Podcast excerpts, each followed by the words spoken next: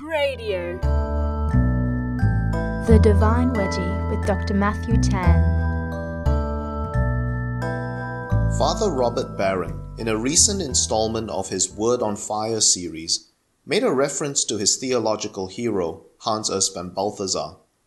Barron reiterated von Balthasar's call for theology to become, quote, a kneeling theology, a theology that is not only a neatly laid out schema in the mind, but a theology that expresses itself in our material lives, most particularly in our worship.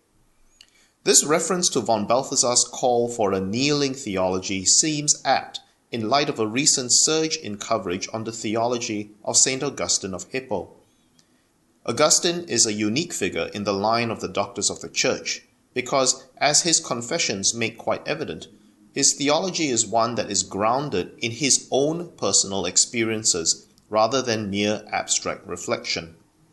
It is significant that the Confessions, arguably the most significant theological treasure in Western Christianity, is at the same time the world's first Christian autobiography.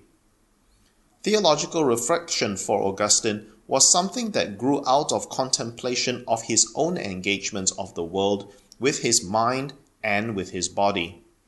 At the same time, the theology of the Confessions is entirely set against a backdrop of a prayer Augustine writes to God. Theology for Augustine was not a blueprint within the mind, but it is a movement of the heart towards God. This Augustinian disposition is reflected somewhat strangely in an exchange in Fyodor Dostoevsky's novel, The Idiot. In this exchange, one of the story's main characters, Rogozhin, declares to the Christ-like Prince Mishkin of a realization concerning the essence of Russian Christianity.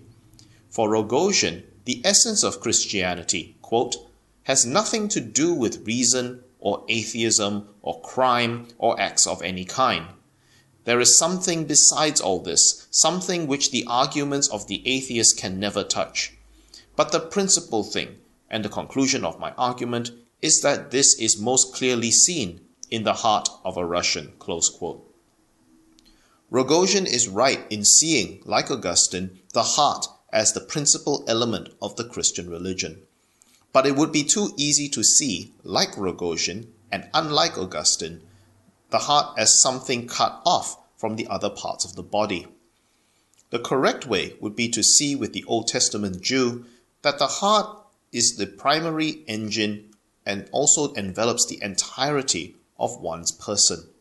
This is why the foundation for the Judeo-Christian, embodied in the most famous exhortation in Deuteronomy 6:5, is one built on a love of God that begins with the heart and eventually engulfs one's bodily strength.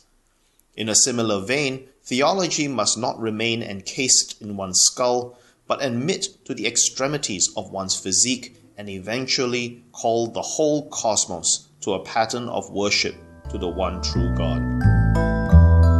That was Dr. Matthew Tan with the Divine Wedgie. For more, visit divinewedgie.blogspot.com or Cradio.com.